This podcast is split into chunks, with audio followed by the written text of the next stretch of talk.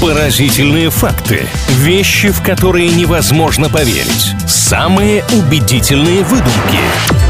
Правдивая ложь на правильном радио. В рубрике «Правдивая ложь» мы делимся интересными фактами и друг с другом, и со всеми, кто слушает правильное радио прямо сейчас. Правда, на старте договариваемся, что вот так познавая мир, мы немножко еще и развлекаемся. Иногда друг друга обманываем, говорим абсолютную чушь, фантастику, которая звучит достаточно правдоподобно, но какое-то количество интересной и правдивой информации здесь обязательно появится в ближайшее время. Илья Андреев, Маша Сафонова, здравствуйте. Приглашаем вас присоединиться присоединиться к этой игре, сегодня я озвучу пару фактов о Илье и вам предлагаю определить, правдивы они или нет. Итак, факт номер один. Правда ли, что в Нью-Йорке есть ферма, на которой людям помогают похудеть, устраивая гонки с петухами? Первая мысль, которая приходит в голову, звучит неправдоподобно, потому что чего с петухами гоняться? Не самые быстрые птицы, насколько мне известно. С другой стороны, если речь идет о похудении, там, возможно, такие достаточно крупные ребята собираются на этой ферме, и им бегать, в принципе, достаточно сложно, поэтому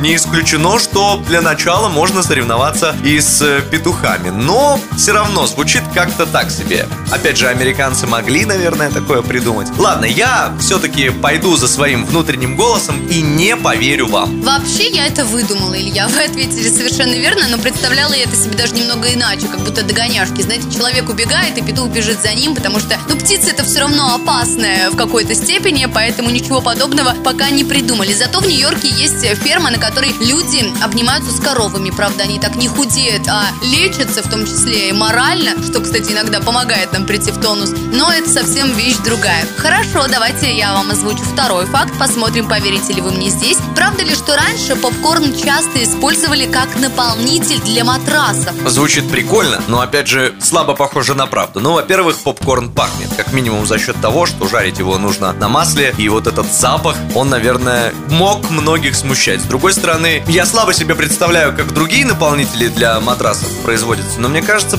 с попкорном это была бы какая-то сильно замороченная история, поэтому, думаю, и здесь вы сегодня решили пофантазировать. Ну, не знаю, мне кажется, прикольно. Не перина, конечно, но тоже нечто необычное. Жаль, что вы не верите в мои фантазии, какие-то, возможно, даже неплохие стартапы. Я вас, правда, обманула. Попкорны использую чаще всего в пищу, в приятную компанию для похода в кинотеатр. Ну, использовали раньше для грузоперевозок еще, для того, чтобы не разбить стекло, например, или не повредить что-то еще. А для матрасов, к сожалению, нет. Сегодня однозначно ваша победа, счет 2-0. В следующий раз предлагаю принести интересные факты вам.